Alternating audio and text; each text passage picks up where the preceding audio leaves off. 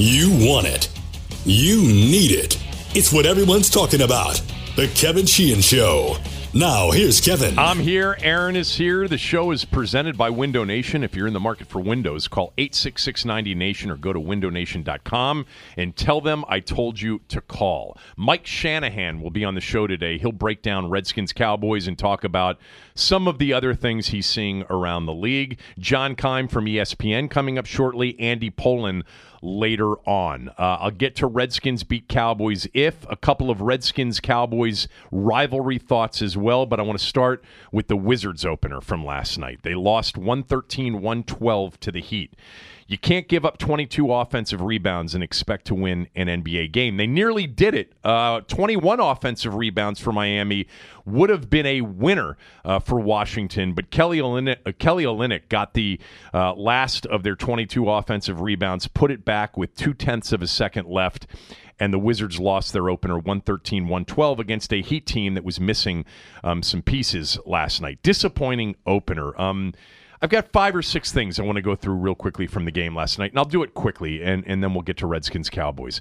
Uh, the putback winner for Kelly Olynyk um, was, again, the 22nd offensive rebound of the night. I, I really don't think that going small, that the small lineup is the reason that they got killed on the offensive glass. Boxing out was the issue. You know, size disadvantage is one thing, but if you don't box out consistently, you've got no chance, even if you have a size advantage. And off that uh, uh, miss from Wade there at the end, Markieff Morris was guarding Olynyk. So my assumption is it was his responsibility to put a body on Kelly Olynyk, and he never did. And it's a shame because John Wall played great defense on Dwyane Wade, forcing a very difficult final shot. The other thing that bothered me um, towards the end last night was a constant theme last year, and that is bad offensive possessions at the end of games. Uh, last night, on their final offensive possession, up 112 111, John Wall was the only player to touch the basketball. Now, he apparently got the switch that he wanted. Uh, Beal came off of, uh, of a down screen, but really was there to set a screen for Wall to set up a matchup that I guess he wanted against McGruder. McGruder decided, you know what? I'm going to play off John. He's not going by me. I've got help in the paint, and you can go ahead and shoot a jump shot and he shot a three, a wide open three, and the shot looked good, and it went halfway down and came out, and, it would have iced the game. But that's not what the Wizards should be looking for in that spot. How many times do we have to say it over the years that one player, John Wall, holding on to the basketball, running down the shot clock on a big possession, and then trying to create uh, and then taking a jump shot is not what they want. I'm not asking for a play or an offensive set. I'd just like to see a little bit of ball movement to make the defense move. Settling for a wall three pointer, and he was one for five from behind the arc there uh, before the final attempt. Uh, settling for a wall three point attempt with the game on the line has never worked. Now, maybe Brooks told Wall get to the rim in that situation, but still, to get to the rim in that situation against a set defense for Wall isn't super difficult. I mean, we've seen it, and they got him against uh, Hassan Whiteside a couple of times last night in a switch, and that was a mismatch. But to move the defense with some ball movement to start the possession would make everything easier for them. Two of the final three offensive possessions for the Wizards featured Wall as the only player to touch the ball. I don't think that's a good idea. It hasn't worked in the past. Uh, it's not going to work in the future. I thought overall defensively last night there was energy. I thought Wall played good defense. Um, he, you know, it's the opener. You know, it's it's the opening game of the year. You're going to have more interest in defending. You're going to be more serious. There's going to be more, you know, sort of energy and desperation. Um, but you know, too many times the Wizards still defensively get caught sort of napping. Um, they got caught on back doors a couple of times. They were out trying to deny passes and passing lanes with no paint help, with no rim help. Um, the Heat shot 39.2% from the from the uh, floor. That's good. You take that every night if you're the Wizards. The offensive rebounds just killed them. 10 missed free throws killed them too. I don't know why the Wizards are not an 80% plus free throw shooting team. Uh, Beal should be 80% plus. Porter should be 80% plus. You know, Wall shouldn't be any worse than 77, 78%. As a team, they shot 74% or whatever it was last night, and an average of somewhere around 78, 79 would have won the game. Uh, another couple of things, real quickly. Then I'll get to some Redskins Cowboys talk. Jeff Green is going to be a big contributor to this basketball team. He's a he's a very high IQ player, and they need them on this team. Also, I love the way Kelly Oubre competes. I get it. He's way too presumptuous about his place in sort of the offensive hierarchy at times, um, and he makes some boneheaded plays. But he is a badass competitor. He's been fearless since the day he walked into the league. He has something innately that you don't grow into and you don't get taught.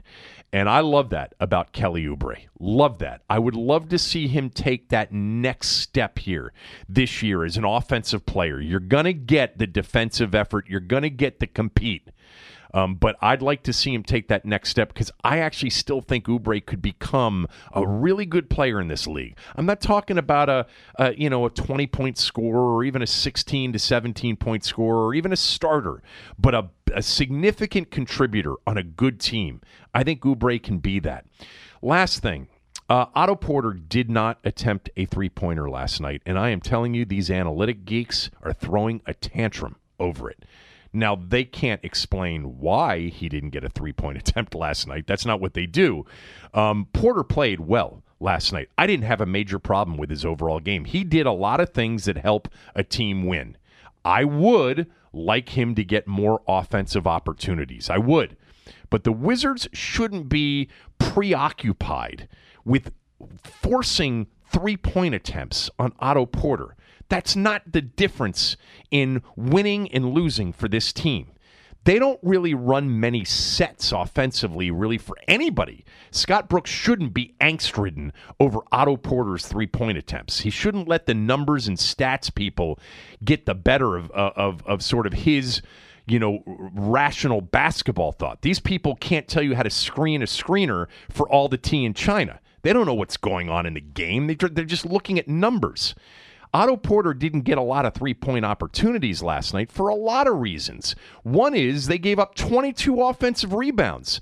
So their opportunities to get consistently into transition. They did run a little bit last night and they got some transition points, but Porter has thrived in transition with Wall, spotting up as a trailer or getting ahead of it and getting into a corner and shooting the threes that he should shoot, which are feet set catch, shoot, very often unguarded on the catch.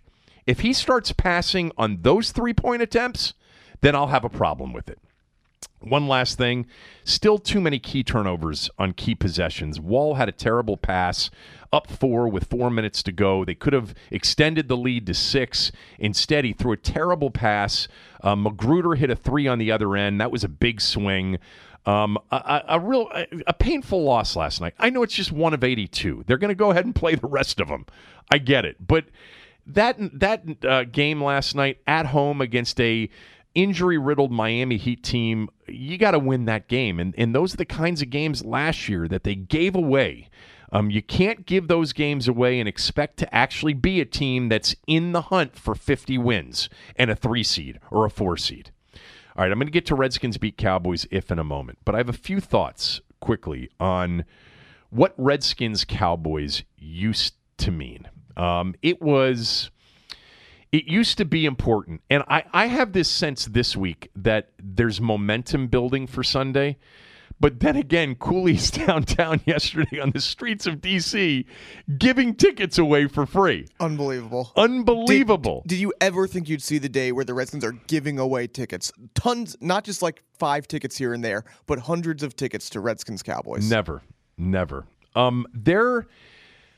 I have always had, as a Redskins fan, I've always had this hope uh, and this sort of dream of the Redskins Cowboys being you know what it used to be, what the game used to be about. And it, to me, it, the, the dream or the hope is that both teams, you know, become good teams, consistent winning franchises again, where the two games a year and maybe even occasionally three games a year uh, get back to being what it used to be because it was special for roughly 25 years. You know, certainly from 1971 when George Allen got here to 1992 or 93 when Gibbs left, Redskins Cowboys were the biggest games of the NFL season, every season you know, not just in the two markets, Dallas and Washington, but these games were important to the rest of the country. It was almost always a national television matchup. Did you know the Redskins and Cowboys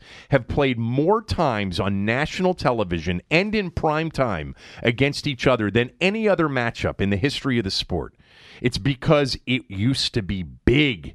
The two names in the same sentence used to mean huge game, must watch. Think what you want now about any of these big sports rivalries. None of them were bigger than what the Redskins Cowboys were during about a quarter century run. It was the most heated and passionate rivalry in the NFL and really in sports. These days, it's my belief, this is my view, college rivalries are just better. Ohio State, Michigan, the Iron Bowl, Auburn, Auburn Alabama, Duke, Carolina, they're better than Ravens Steelers. Um, Skins Cowboys at its height had a collegiate feel to it. There were the games that were always important. They played two every year that had standings impact, but there were all the backstories that were added to the games themselves from Clint Murchison, the Cowboys owner, purchasing the rights to hail to the Redskins as a chip to get George Preston Marshall to vote the Cowboys into the league in 1960. Um, all of the accusations about George Allen spying on Dallas practices from nearby hotel rooms or in helicopters flying overhead. Diron Talbert and Roger Staubach really did, during their games in the 70s, hate each other. Talbert predicted before the famous 1974 Thanksgiving Day game that he would knock Staubach out, and he did. And the result was the Clint Longley game. No rivalry in the history of the NFL reached what Redskins Cowboys was for that stretch. Not even close. There are too many stories to even share. No NFL rivalry has ever had more written about it than Dallas Washington. The rivalry was so big there were television commercials created around the rivalry. Remember the American Express commercial with Landry surrounded by a bunch of Redskins in a saloon? The games themselves all have names. The Ken Houston game, the Clint Longley game, 35 34, the Fatigues game, 1 in 15, the Monday Night Miracle. These were, I could go on and on. Dallas Week back in the day was a full week of nothing but story after story, bulletin board quote after bulletin board quote, banners of encouragement hanging from buildings around town. And it, when and when it came to the actual day of the game, the tension, the excitement, these were professional teams that would be jumping around after the first kickoff tackle like it was a college game. And RFK, oh my God, never, never has there been a venue like RFK for a Dallas Redskins game. Those of you listening that didn't get a chance to experience it for a Dallas game, think you know what a loud stadium or arena sounds like? You don't. RFK for a Skins Cowboys game was truly unique. The banners hanging from concourse overhangs, no empty seats 30 minutes before kickoff, noise like you couldn't imagine, and the bloodthirsty nature of the crowd was just an extension of the way the two teams felt about each other. When they play this Sunday, it'll be the 117th time. 115 in the regular season and two in NFC championship games, both won by the Redskins. When they meet on Sunday, the Skins will be trying to break a four game losing skid against Dallas. They've lost six of the last seven against the Cowboys. End of two, end of 2015 was the only win in the last seven, and that was when the Skins had already clinched the division. Dallas was out of it, and the Skins barely even played their starters for most of three quarters. The most recent game between the two teams that really could have been the spark to something long lasting was the Thanksgiving game in 2016 because Dallas was 10 and 1, the Redskins were 6 3 and 1, and that was the one game really in the last half decade, last 5 years that felt like it was beginning to get back to the old days. They played Dallas in Thanksgiving, uh, on Thanksgiving again this year. That's the third time in the last seven seasons they're playing on Thanksgiving. It would be really nice if Sunday is the first of two meaningful games this year, with the second one potentially being very important. And if it sounds like I'm rooting for the Cowboys to be good also, um, don't mistake that for being into the Cowboys. I just know that the rivalry needs both of them to be good simultaneously for a period of time. I hate the Cowboys. They are a 20 year running S show, equivalent to the one we've experienced.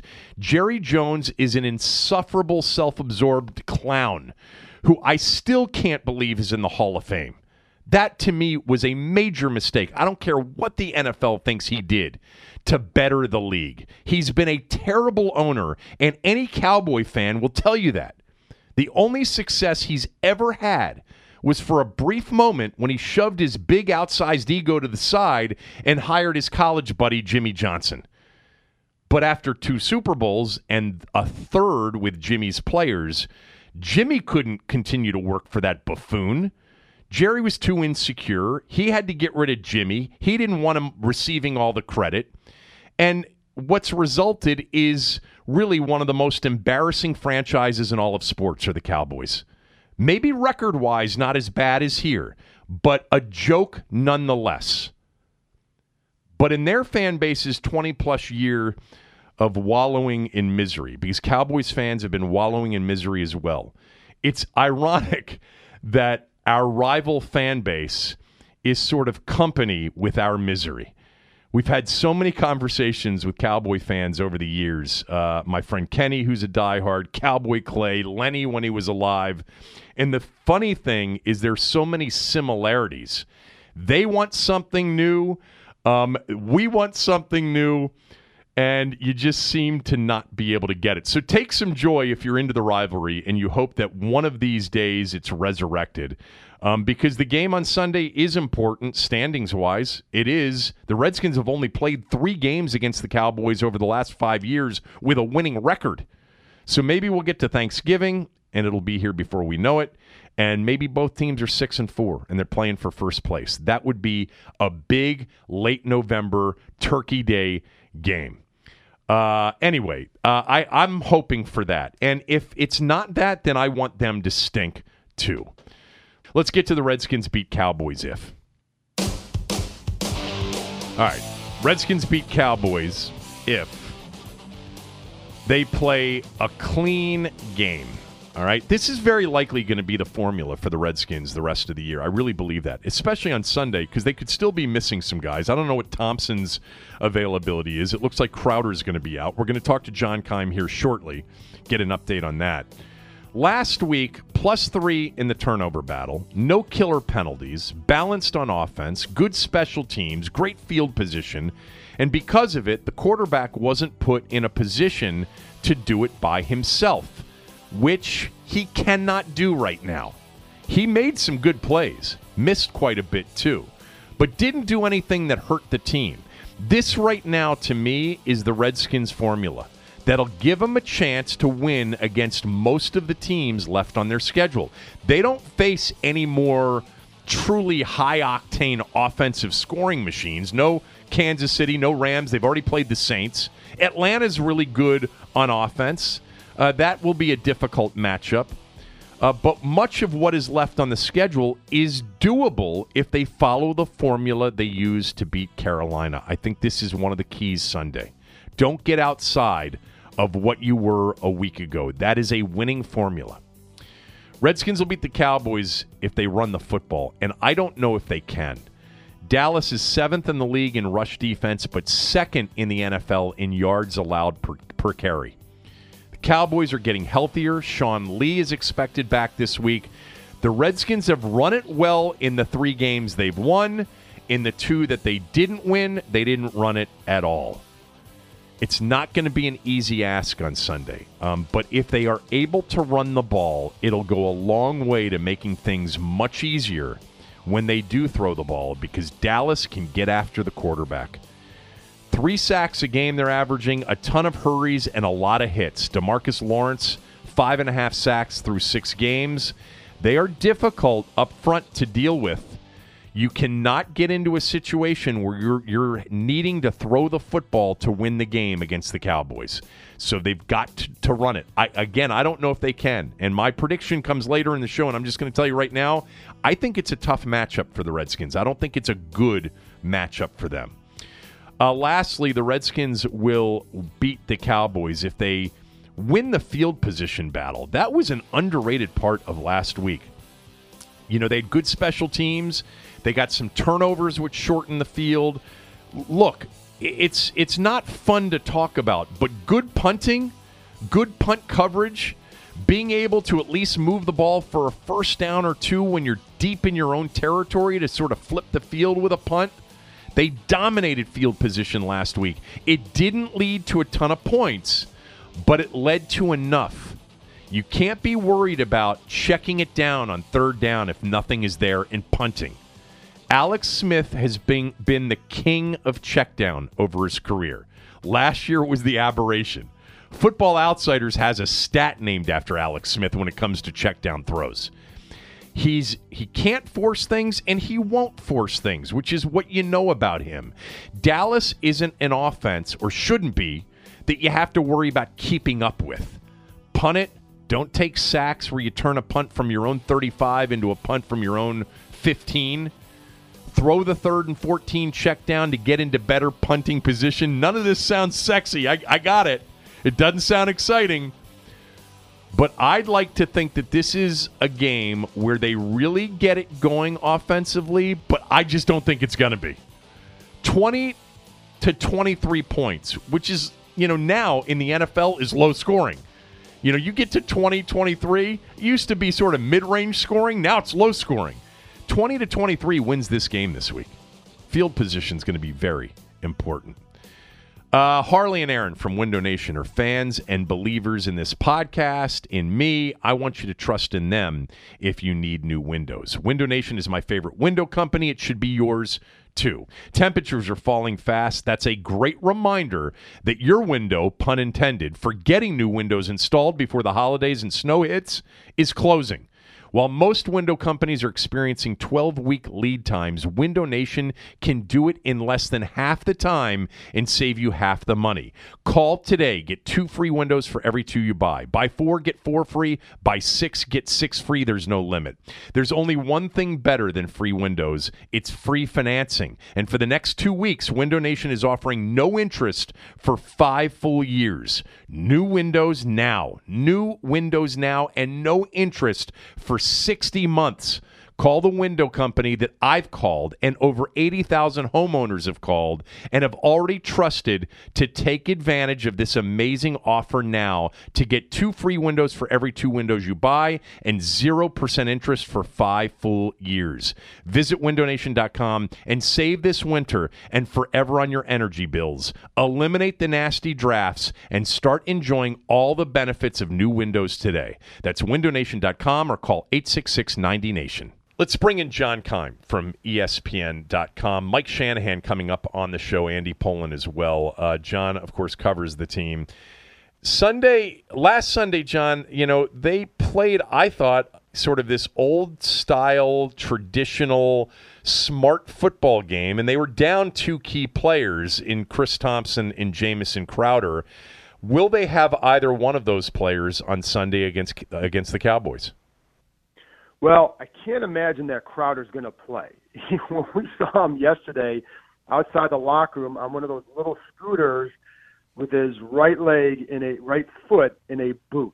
He hasn't practiced. I just it'd be at the beginning or a couple days ago, Jay Gruden called him iffy. I don't. I mean, you know, you're walking, looking at him on a scooter with his boot, his foot in the boot. It'd be hard to imagine. Thompson, I think, has a chance. He's been limited.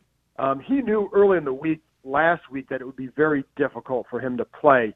He held out hope. Others around him really did not. But I, you know, and if they if they had played a game earlier in the week, he may not have. But I think there's um, for him more optimism that he can play than there was last week. You know, I didn't add, I didn't include this in sort of my um, keys to the game segment that I just did on the podcast, but I think Chris Thompson's availability is huge from this perspective. You know, this is going to be a, one of those games where I don't think the Redskins are going to have an easy time running the football against Dallas. I think Dallas is very underrated defensively, maybe not even underrated yeah. at this point. And, you know, the check down throws to Thompson where he makes somebody miss to move the chains could be huge on Sunday. Could be one of those things that really keeps the Redskins viable offensively. So I hope he's available to play on Sunday. I want to get to Jay Gruden and Alex Smith. And can I add one thing on that? Sure. Too? The one one thing with Thompson with against this defense, one thing that's hard to do against this defense is run a lot of screens because of speed they have at the linebacker spot with Lee and and um, Smith and even Smith. Vander Esch. They they do a really good job with that. So that's but that's a screen game. But yeah, I agree with Thompson. I and also I think the pressure they can bring at times with some of the blitzes. It's nice to have an experienced guy back there helping. Yeah, and I, am talking more about you know envisioning uh, env- envisioning a difficult time throwing the ball, and on second and ten, and potentially yeah. third and and, I, and ten. And you know, you know, not not forcing it and not worrying about punting in a game that could be a field position game, but getting the ball to Thompson on a check down and letting him make a play, yep. which has worked uh, over the last year and a half. Uh, I want to talk to you about Jay Gruden and Alex Smith. When I read the comments, because I did not hear the press conference on Monday, but I read the transcript that the Redskins sent out. My first reaction was Jay Gruden's a little bit frustrated with Alex Smith. Yeah. Is that true?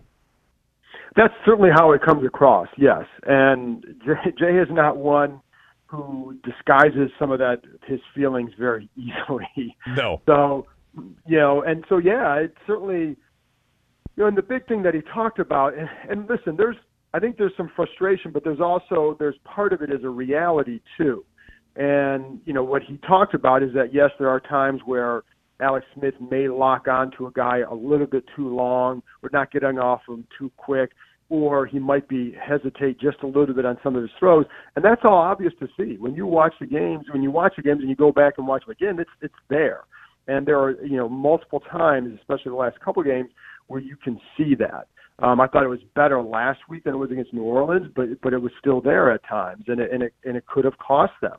Um, so, you know, again, part of that I think is a frustration, and then again, part of it is you look at the who he's playing with uh, meaning Smith, and you're throwing to receivers who you haven't still worked a ton with because this my one of my fears in training camp was a lot of these guys were coming off surgeries or just were in and out, in and out, in and out, and it takes time, I think, to build up some of that trust. Now, some of that trust, like the guy's open, stay with the play, trust the play trust the protection that will allow you to get there. And sometimes I think maybe there's still some of that that absolutely needs to be developed.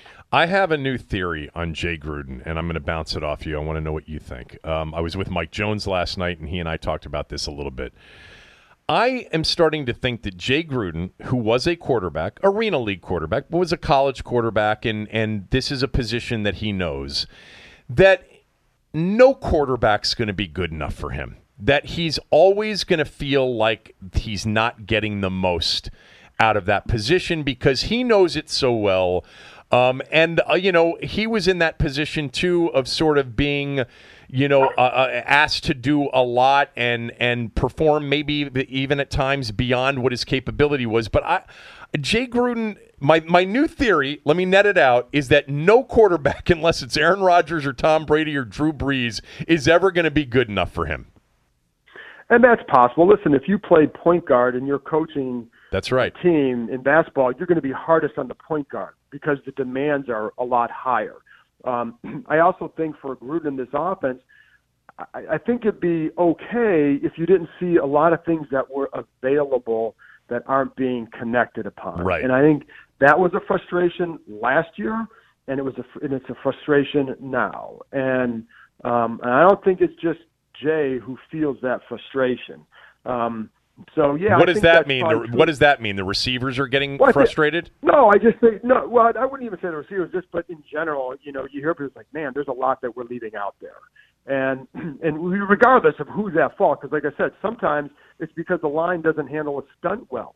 Sometimes it's because a guy drops a pass. Sometimes it's because the quarterback is not finding guys for whatever reason.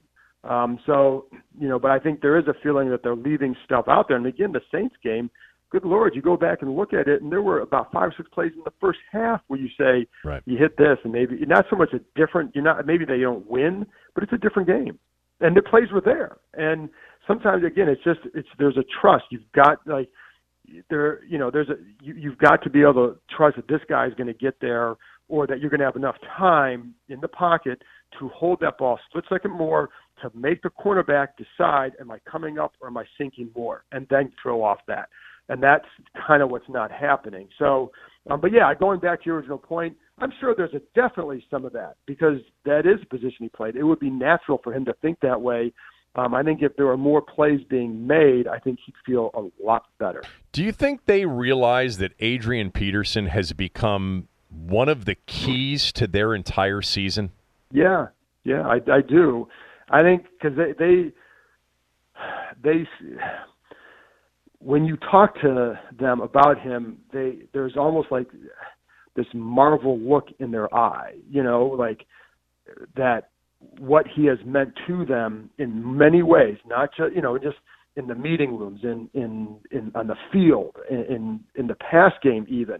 Um, and so, yes, I think you know, and I haven't said anybody, nobody's necessarily said that directly to me, but you'd have to, you'd be crazy not to think that because he has been a big, he's been the reason why they've won the three games because as long as when he's doing well, they do well, and I don't think that you're going to get a lot of that from, you're not going to get that production from somebody else at this point. So that's why, like when Guice went down, my expectations for this team changed um, by a couple games because I felt like he was going to be that kind of a key for them, and I didn't think anybody else could give them what he could. And I think the same right now is true with Peterson. And he's still learning, by the way, what he needs to do in this offense and the pass he needs to take, the tempo he needs to go at um, when he's running certain plays, and they're asking him to do certain different things than he's done throughout his career.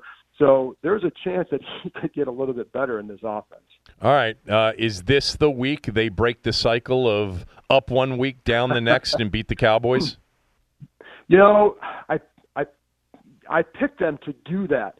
Here, listen, Kevin. The most Redskins thing that could happen is they win Sunday and lose at the Giants. um, that is like that's Well, almost what I'm. Ex- It's not all at the Giants next week. I'm going to tell you right now, even before seeing the results of this week's game, is not a lock. oh, of course not. Yeah. But it's like you get that win at home and you beat a Right. team that just played a really good game, and now you're going to go face a struggling team on the road, and it'll be the game where the headlines the next day is like Eli's back. you know, it'd be something that would be the Redskin, the most Redskins thing to happen. Um, whether or not you know, we'll look at this week first, and I. I picked them to win because I don't know that I trust the Dallas offense. The problem is that Dak Prescott used his legs really well last week and has been running a lot more. That can pose problems.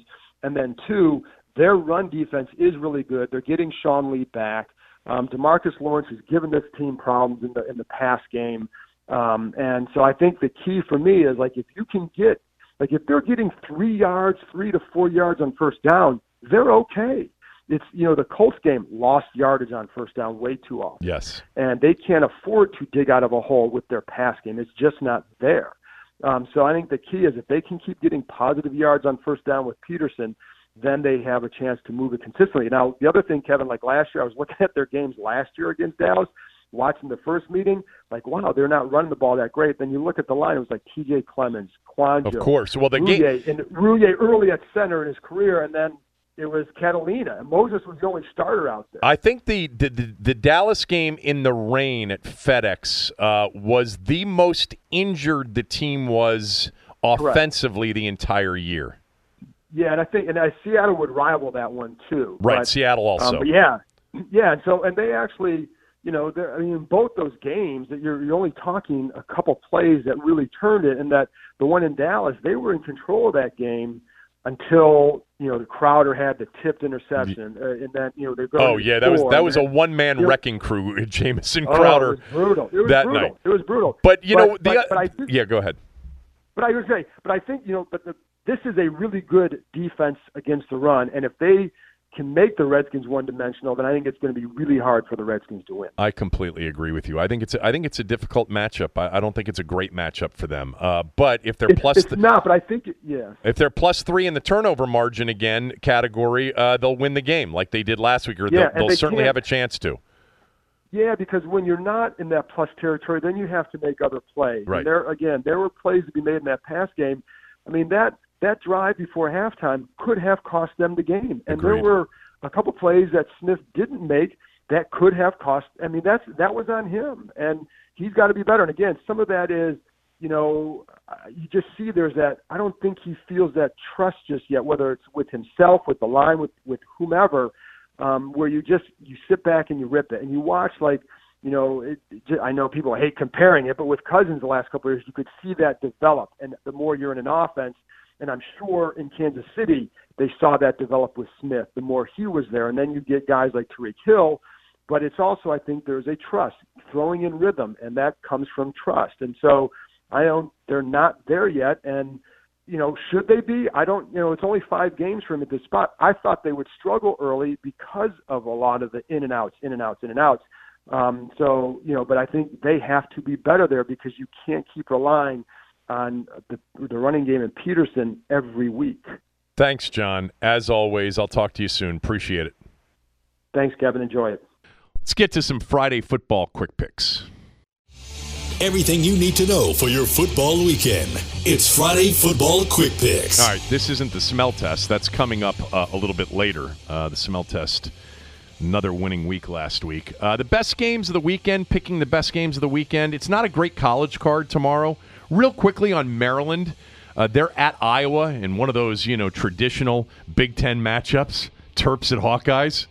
Uh, the second investigation uh, of the program, the one where they're trying to determine whether or not there was a toxic culture that led to Jordan McNair's death, that is apparently going to be out later today. Well, the Board of Regents is going to get briefed on it. It Are may not be out publicly, but yes, that is. Some big things are potentially happening. Yeah, today. I mean, that's going to result one way or the other in DJ Durkin's either return or dismissal. And I don't have a clue as to what's going to happen. I have heard from the people that I know that are close to the program both results. Like he's definitely coming back and he's definitely gone. Uh, so I don't really have an, an idea what's going to happen. On the field, I was good. Maryland's chances in these games, um, really, you know it early in a game because on offense, if they aren't overwhelmed at the line of scrimmage and they're able to run the ball, then they have a chance to win these games. In the games in which it's very clear early on that they're dominated at the line of scrimmage, and McFarland and Ty Johnson and some of their fly sweeps with their fast guys on the outside don't work, then their quarterback, Kasim Hill, can't be effective throwing the ball. If they can't run it, I can tell you this about this Maryland football team. It's really obvious to all of us, all of you watching it. Kasim Hill's not going to throw them to a win. Not this year. Not yet, anyway. They're only a nine point underdog.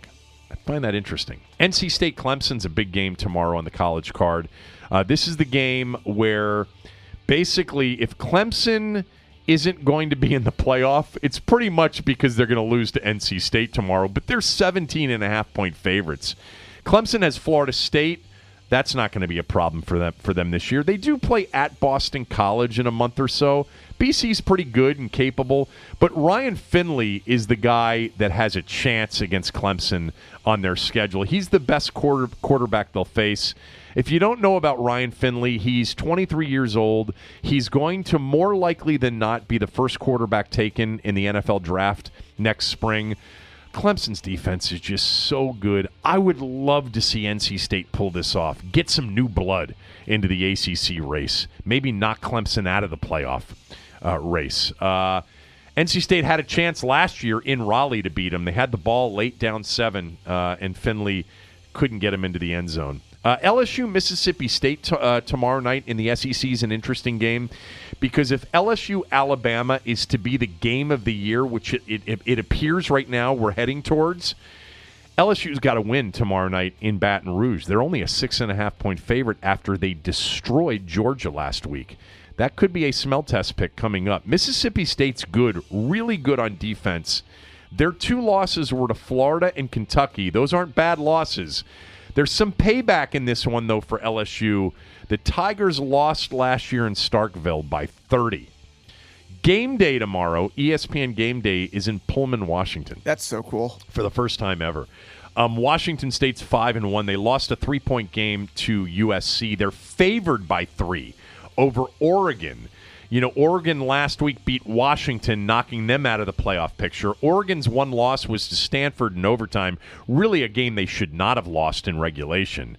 Uh, if you want to say that the Pac 12 has a shot at the playoff, which really I don't think they do now, then Oregon's got to win out and be a one loss team. Um, but their their non conference schedule was so weak. I, I think the Pac 12's out. It, I mean, barring some really, really crazy things happening. But the only possibility would be a one loss Yes. Oregon team. Yes. Uh, beware Ohio State and West Lafayette, Indiana, tomorrow night. Purdue's a good team. They can score, really score. Uh, and that place is going to be ginned up, cold weather. Just keep an eye on that game. Sunday, um, the best games to, to, to sort of watch. You know, you get an early game. You get a 9:30 a.m. London game, which is always nice. Uh, Titans and Chargers. I don't know what to make of the Chargers. I've always thought the Chargers were ready to win a Super Bowl with that quarterback because I love Philip Rivers. They haven't had Joey Bosa all year long. They haven't beaten anybody really, and their but their two losses were to Kansas City and the Rams. Now they did go to Cleveland last week and win a one-sided game. Meantime, Tennessee got blanked by Baltimore in one of the more one-sided statistical beatdowns you will ever see. Tennessee had 106 total yards of offense in the game. Nine offensive drives, nine punts, five three and outs. Wow.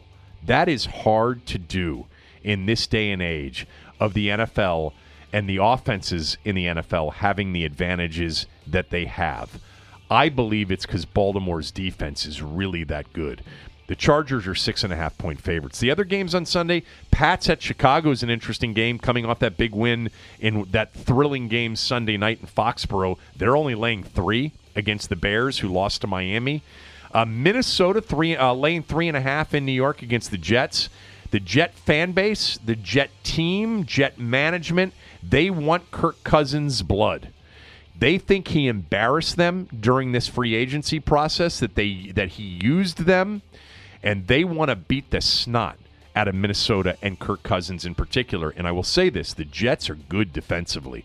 Good team and they can run the football. Uh, Philly Panthers, that's a big game obviously for the Redskins. Uh, is capable of going into Philadelphia and winning. The Eagles are laying four and a half at home. I think the best game of the day is the Ravens and the Saints. It matches the best defense in the NFL against one of the two or three best offenses in the NFL. It, it definitely, it potentially says, all right, has the NFL skewed it? Where it used to be a good defense, always be a good offense. Have the rules changed enough that it's no longer the case? The Ravens are going to get these opportunities. They play the Saints. They play the Chiefs at Arrowhead. They play the Chargers. They play the Steelers again. They play the Bengals again. So that vaunted defense, and it's good. And I think it's still one of those defenses that could travel in January and win a game against a good offensive team.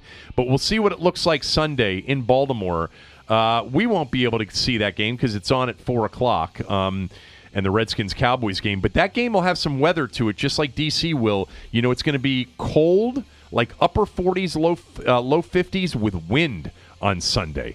Uh, Chiefs Bengals is the Sunday night flexed game. That should be a good game. I want to see what the Bengals can do at Arrowhead. I actually think they'll keep this game competitive.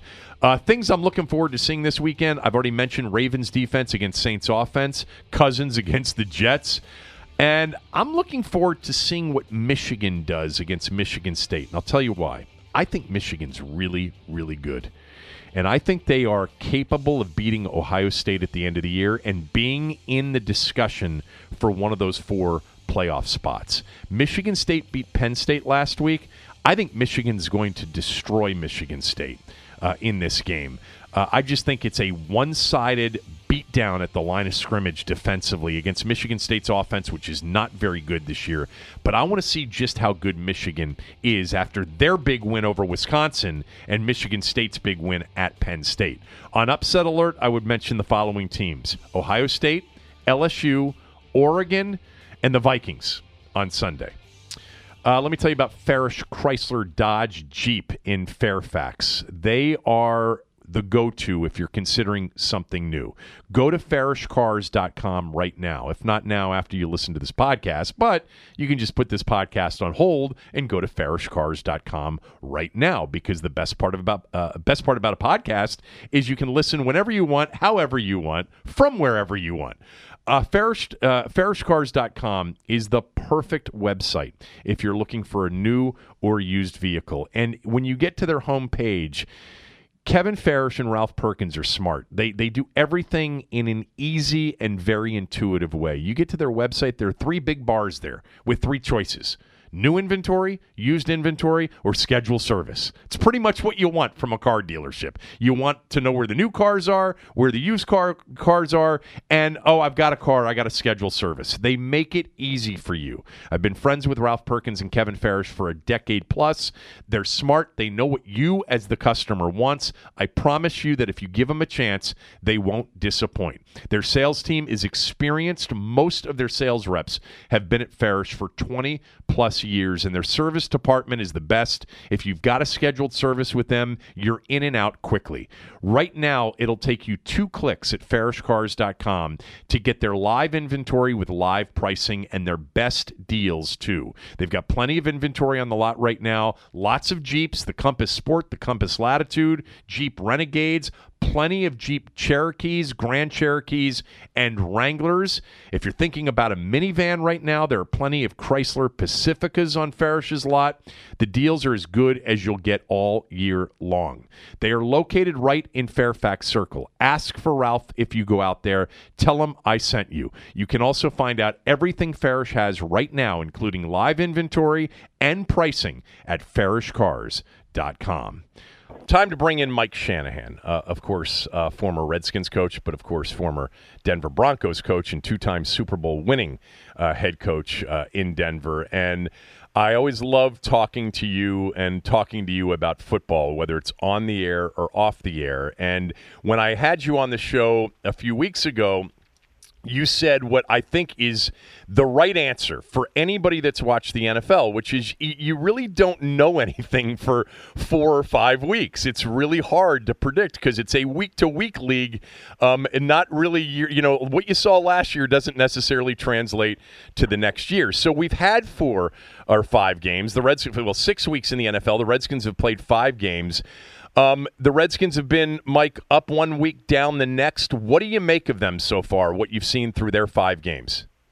You know what I really like what they're doing is uh, how they're playing defense right now. When you take a look at their point production this year, I think they're ranked eighth. You take a look at yards, they're ranked fifth. But the thing that's been impressive as a team, both offensively and defensively, but let's start out with defense. They're ranked fourth in the National Football League. So when I look at a team and I look at them at the end of the season, if you could have those numbers pretty consistent, you're going to be in the playoffs and you got a chance to do something once you get there. In fact, the last time they were that high with points, yards, and takeaway giveaway ratio was 1991 with Joe Gibbs when they were two in points, three in yards, and one in takeaways. Same thing back in '82 when they won the Super Bowl. So those stats for a defense really stand out to me. And so far, so good. I know it's only five games in, but that's pretty impressive with a defense that has not had that since 1991. You know, I, I, I hear what you're saying, and I think one of the things that's been obvious to every Redskin fan is that they are more talented defensively, especially up front uh, with Payne and John Allen. They did have that opener against Arizona, who was pretty much dead on arrival in that opener, which, you know, skewed some of the, I think, defensive numbers because Arizona just wasn't capable on that given day of doing much uh, offensively. Um, but they are better defensively, and I think everybody notices that. Uh, up front, what what do you think of, of of John Allen in his second year? You know, he's hurt for a big portion of last year, and the new guy, Da'Ron Payne, the two Alabama guys. They seem to be like legit interior defensive talents, which this team has lacked for a, a long, long time. Yeah, they're legitimate football players. You knew when they came in, coming from that uh, organization, Alabama. Uh, you know, one of the best, and how they practice, how they play. But uh, they look exceptional, and you know that's one of the reasons why their defense has been so different this year. Jay Gruden, Mike, said that Alex, he said this Monday after the, the game in the Monday press conference. He said he's holding on too long to his first receiver instead of moving quickly to the next one. What are you seeing uh, with Alex Smith so far? Number one, you know, when you take a look at a guy like Alex, he's been pretty consistent throughout his career of not turning the football over. The thing that's been impressive to me is how they've changed their offense if you take a look at the variety of personnel groups, if it's two tight ends, three tight ends, or the different uh, people they put in, they do just about everything. But what I've been really impressed with is they're running the football more. Uh, they're going to give the uh, offensive line and the running back a chance to have success. But when you take a look uh, at their creativity on offense, it's been pretty impressive with the quarterback keeps and nakeds not only do they run the zone reads, but the RPOs with every type of run action possible. There's not a lot of people that do that. They run inside traps, outside traps, screens of all types with the backs, receivers, and tight ends. And I think they have a chance to do something as the year goes on because of the creativity they have right now with their run offense. How important is it for Adrian Peterson to be healthy and to continue to play at this level for them to succeed offensively? I've really been surprised on how well he's played. Played. I had no idea he could play that well, and he had that type of skill set still.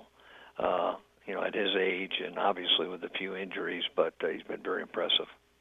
You know, I, I, was thinking about you earlier this week and, and last week because one of the, the things um, that's come out of the last few games is that Jordan Reed isn't getting enough balls thrown his way. He's not getting enough touches. I think everybody looks at them offensively and sees 86, sees Jordan Reed as the most talented player on the offensive uh, side of the ball, if not the entire team. And the answers typically from Alex Smith and, and Jay Gruden are look, the, uh, the defense is dictating that the ball gets thrown elsewhere. When that is the case, do you still try to force the ball to your best player when you don't have a lot of weapons out there like Jordan Reed? If the defense is taking a player like that away, how do you still get him the ball? Well, to me, first of all, on your first and second down offense, you know, you're going to run the ball, you're going to have your play action passes where you have your big plays, and you're going to try to attack a defense, and then all of a sudden come up with some big plays, and anybody can get the ball. Or a guy like Jordan Reed, where you utilize him as in the third down package when it's third down and five, third down and six, maybe third down and uh, two or three, or you know they're playing man coverage and you have the ability to put them inside or outside, or he's going against some some guy that's playing him man to man. You can't cover him man to man. now with a linebacker, now with a safety. He's got such a skill set, so you got to utilize him then, and you got to be able to move him all over the field. But you're not going to get him unless it's a you know, maybe one on one where he's split out with against a linebacker or maybe a safety on first and second down where you can take advantage of it like you do on third down and that's where you know his expertise or his skill sets really come in. But would you ever look at a box score at the end of a game with a player like Jordan, you know, a, a, real good player that didn't get targeted or only got targeted two or three times in a game, and say to yourself, that's not enough? Well, I know I do this myself. If you had a guy with his type of ability at the end of the game, or maybe at the end of a few few games, you said, okay, what was your game plan? If we're going to utilize his skills as much as we can, can we put him in a position better next time than we did the time before? Because we only target him one or two times, and I think as a coach, you always do that. But sometimes, you know, they can take a good player away, especially if they double team them. So the rest of your players got to get open and they've got to find a way to you know offset what defense is doing. You know, I remember when you would take the podium after a game, a lot of times, you know, Tony Wyllie or somebody would bring over the, the final stat sheet and hand it to you. What what was the first number? What was the first thing you would look at uh, at the end of a game when it came to the stat sheet, the statistics? Well, it's kind of as you go through the NFL. I think it's it's been different depending on what type of team you're on. But at the end, I would always take a look at my run pass ratio on first and second down. Was I close to 50 percent running the ball to passing the ball? Could I keep a defense honest? And if you can keep a defense on, honest on first and second down, then you've got a chance to take a little pressure off that offensive line. You could take a little pressure off your running game and your passing game by running the ball, the defense is well, we got to play the run, and so all of a sudden your offensive line can take off uh, the ball a lot quicker in the running game, and then all of a sudden when you set up your play action plays, you got a chance to get some big plays as well. So that's one thing I would look at. And normally, if you got a good running game, the yards per pass really increased drastically. So I would always look at myself from an offensive play caller, look at that perspective. You know, there's defensively on the other yeah. side. Can can you stop the run? Can we put them in a one-dimensional game? Can we make them throw the ball uh, where we got a chance for turnovers in the big plays? And that'll be important Sunday against Dallas in particular, and I want to get to that in a moment. But um, the Redskins won last week, Mike, and I called it sort of the old style formula for winning in the NFL. They won the turnover battle. They were plus three there. They didn't commit a lot of penalties. They played good special teams. They were balanced offensively.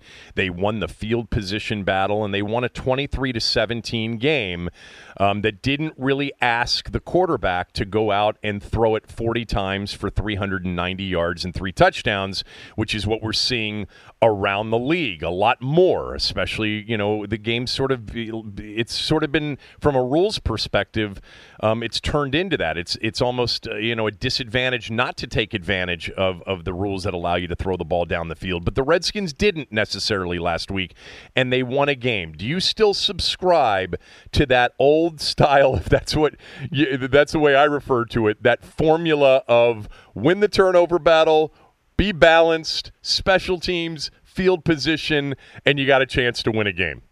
No, I thought it was a perfect game plan. In fact, that's the only way you beat a team like Carolina. They're so well coached defensively. They've got such good personnel. If you don't have a game plan like that against them, you're going to turn the football over. And even though you may have some great stats, you're not going to win the football game. They dominated that football game against an excellent football team. But they had every conceivable type of run zone, zone RPOs, like I said, you know, the screens. They did all the little things you needed to do. Obviously, they want to finish a little bit better because they could have actually blown them out with the turnover battle. But uh, you got to find a way to win, and to me, that was a formula for winning against good football teams. All right, they get Dallas uh, at home. Um, you know, this rivalry has been so important to this city for so long, and in recent years, the Cowboys have dominated the Redskins. They've won the last four, six of the last seven.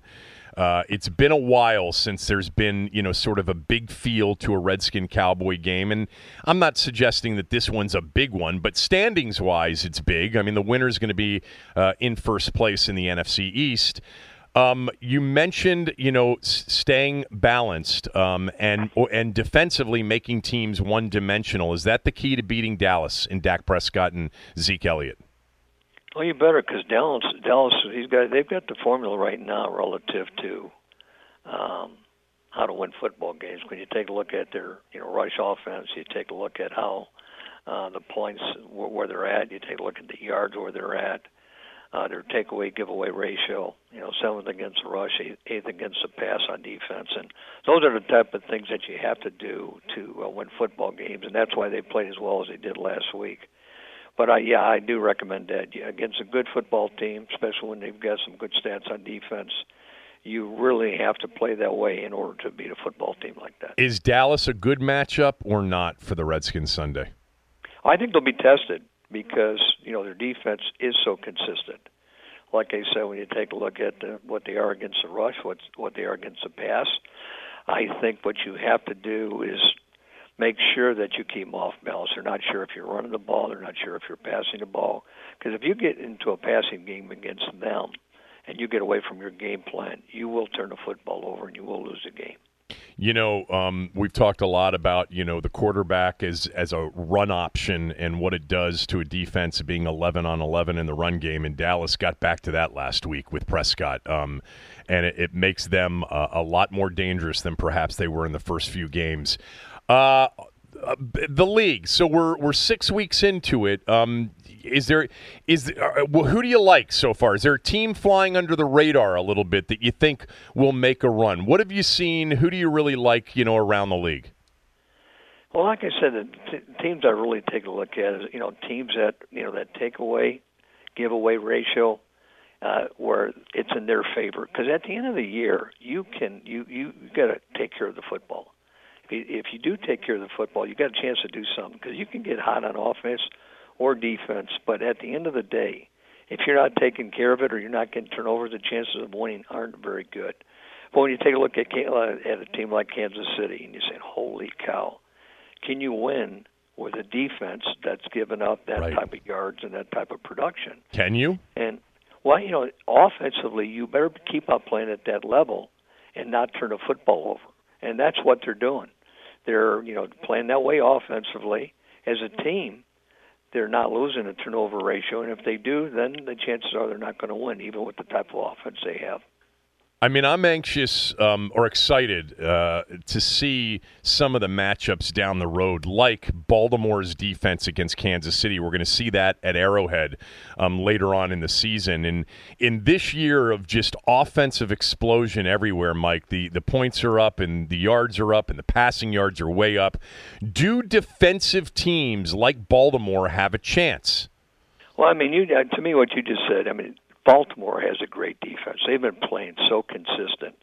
And then you say, okay, how, how does a team like Kansas City have a chance against that type of defense? Well, you play man-to-man coverage, and all of a sudden you give their skill set a chance to go one-on-one, and you give the quarterback a little bit of time or the ability to escape outside the pocket.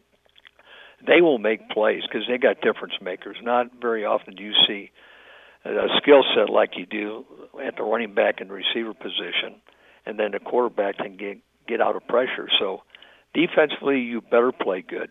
But Baltimore does have the ability, if they control their receivers, their skill set, them knock in the big play, keep the quarterback in the pocket. Baltimore's going to be hard to beat.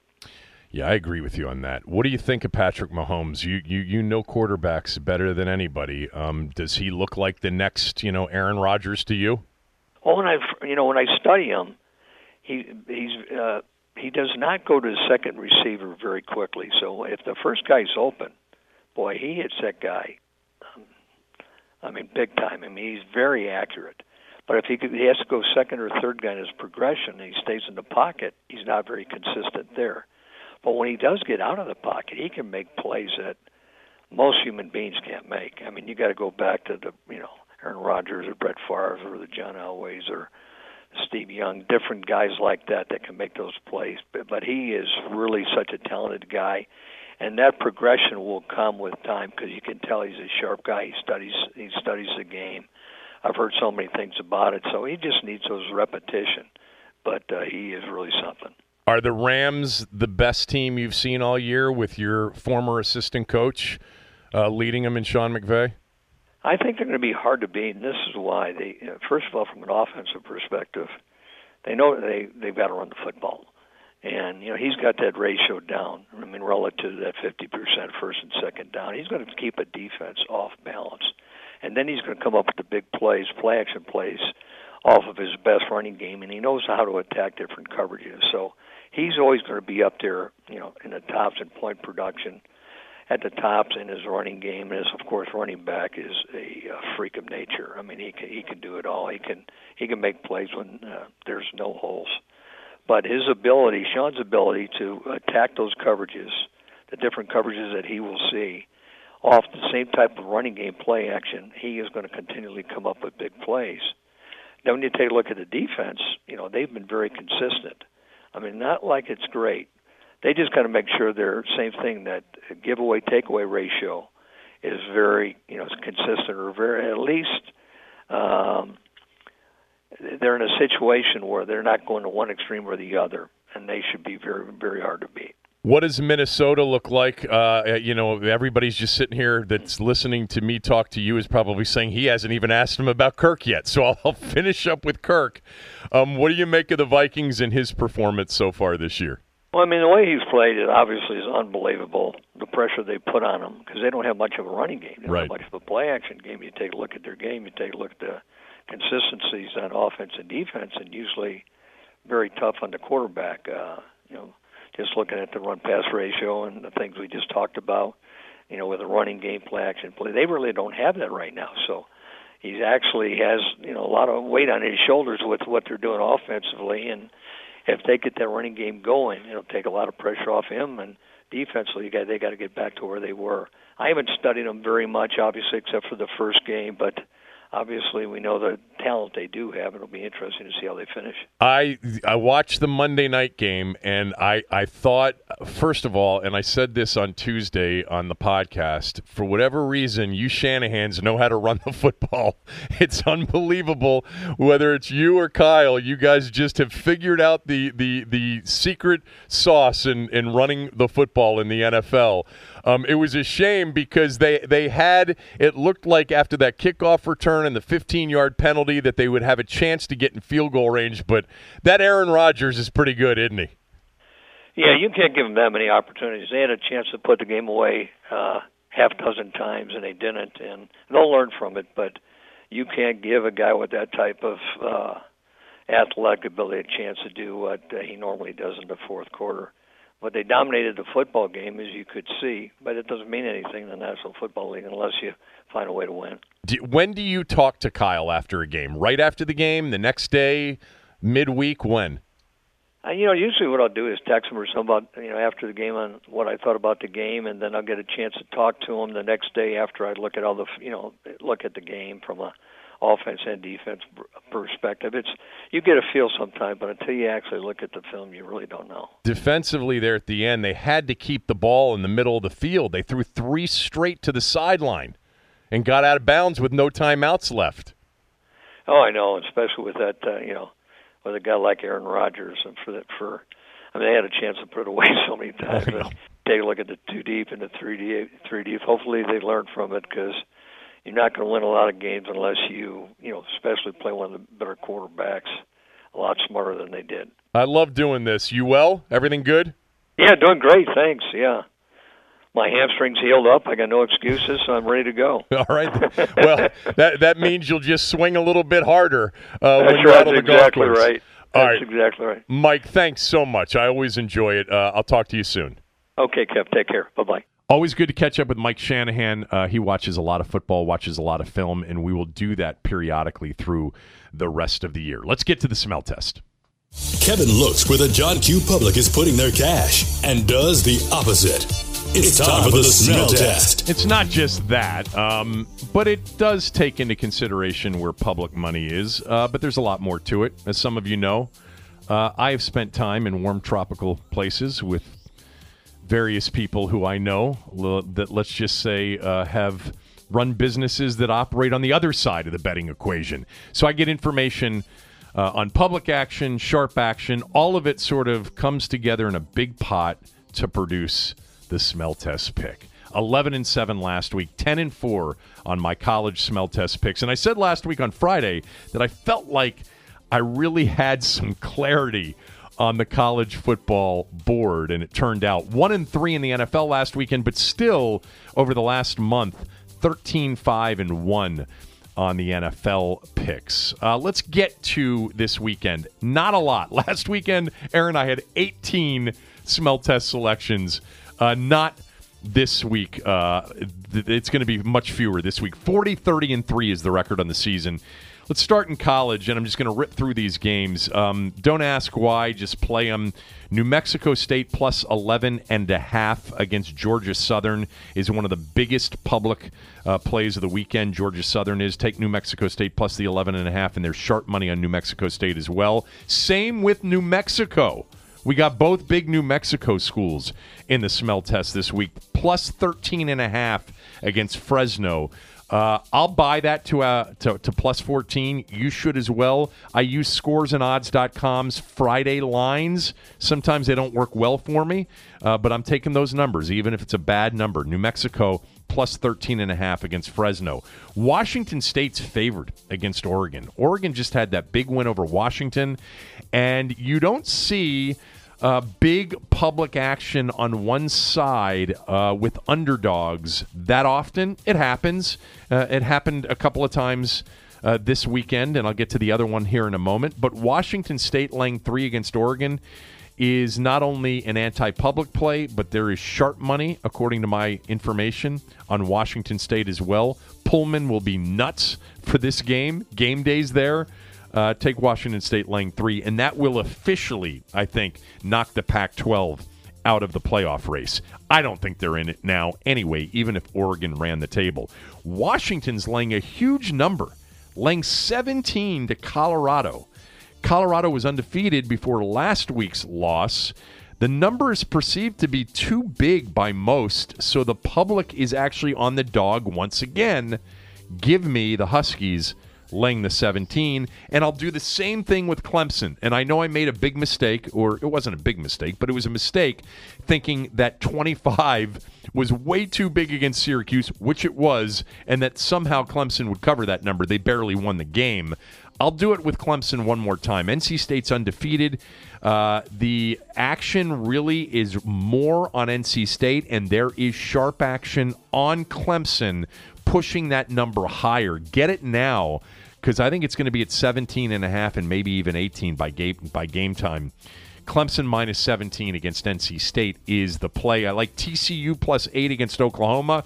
Uh, TCU has struggled to score. They're a very good defensive team, though. Uh, the public thinks it's a short number. They're playing the favorite minus eight. Take TCU plus the eight on Saturday. So those are the Saturday picks. I'll tell you, I, I would lean towards Temple, Duke, Purdue, and Mississippi State but for a lot of reasons they didn't make the the uh, didn't make the smell test.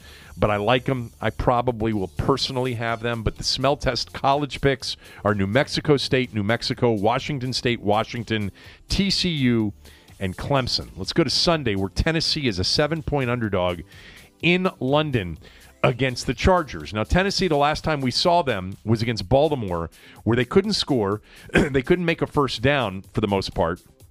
They punted nine times on nine drives and were humiliated uh, against the Ravens at home. Now they're playing the Chargers, who have looked impressive against teams that aren't that great. Although I would call the win over Cleveland a good win on the road. I had Cleveland last week. Uh, I love them. Sharp money all over Cleveland last week, right before kickoff. The line went to Cleveland minus one uh, in that game. Um, but uh, you know you don't win them all, and the, Chargers are good. I like them as a team. You, you know I'm a big Philip Rivers fan, and if they get Bosa back here at some point, they're nasty defensively. But the public loves the Chargers laying seven. I like Tennessee plus the seven. Public also all over New England, and there is sharp money on Chicago.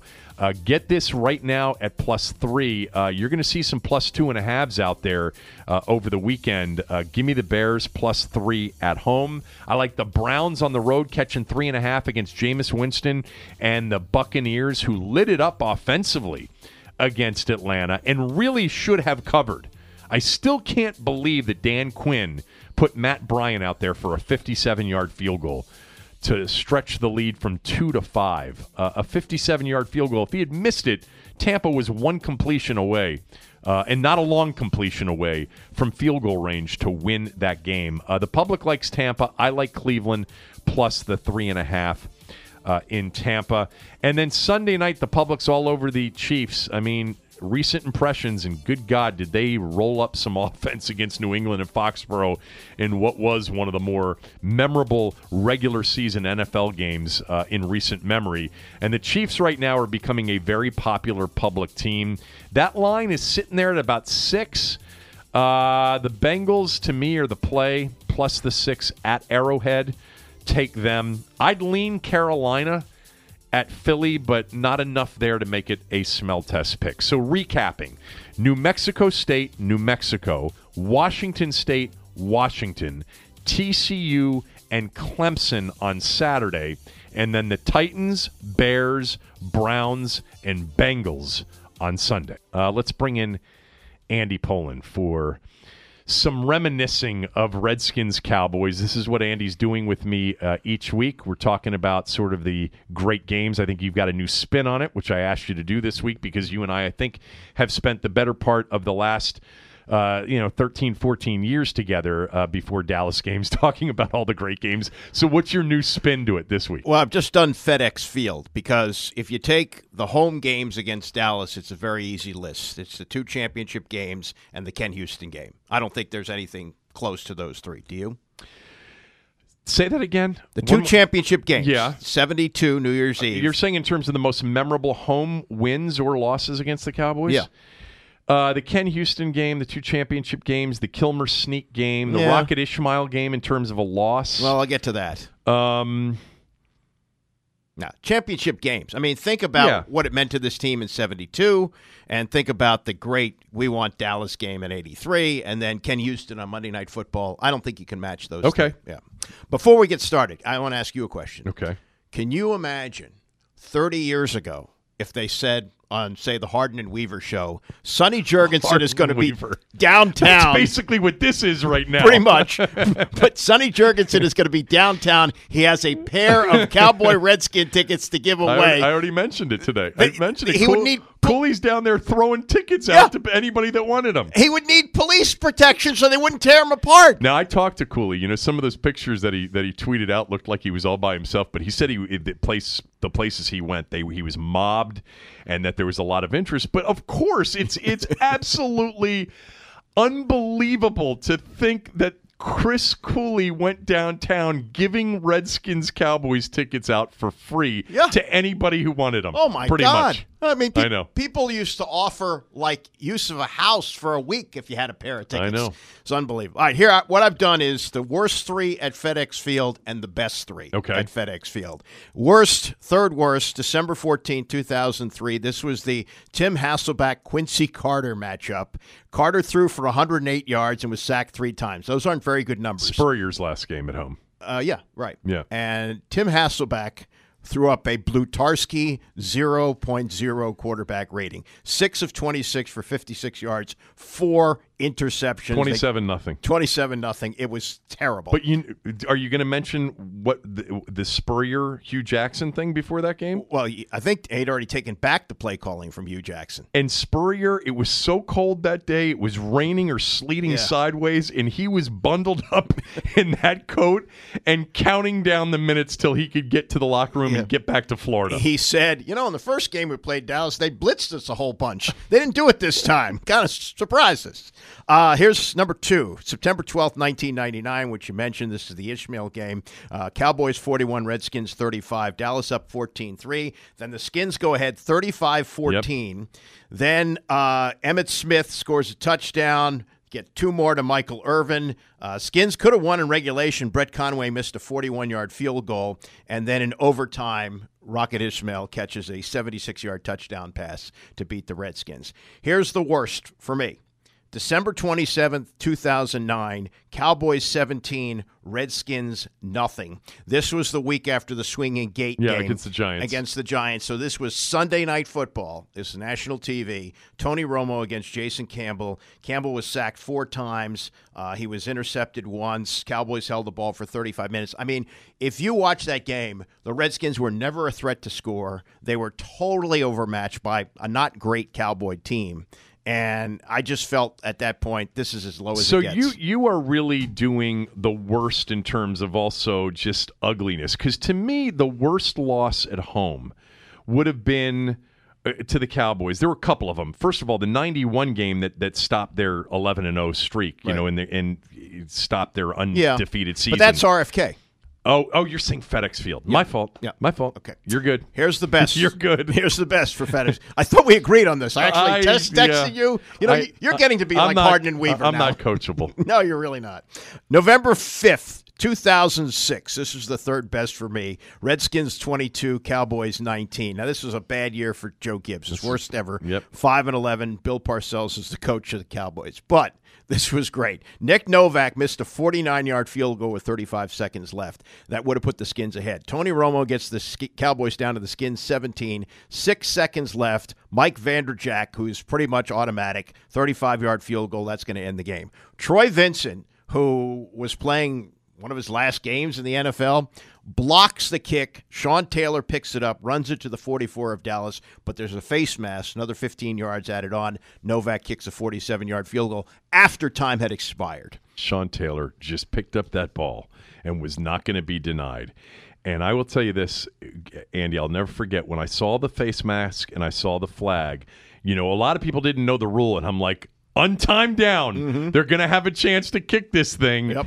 And it was really one of the most incredible sort of turn of events at the end of a game. You're expecting to get beat with a walk-off field goal, and instead you're kicking the walk-off field goal to win the game. Number two, December 18th, 2005. Redskins 35, Cowboys 7. This was the third of five straight wins to end the season. Remember, they had been 5 and 6. Cooley's three touchdown game. Cooley, there has to be. As Cooley said, this is the best Yeah. game of his career. Yes. Has, has to be because he had touchdowns of eight, two, and thirty yards from Mark Brunell. It was twenty-eight nothing at the half, thirty-five nothing after three. It's the largest margin of victory over the Cowboys ever, and they beat the Giants and Eagles to get to ten and six and went to the playoffs.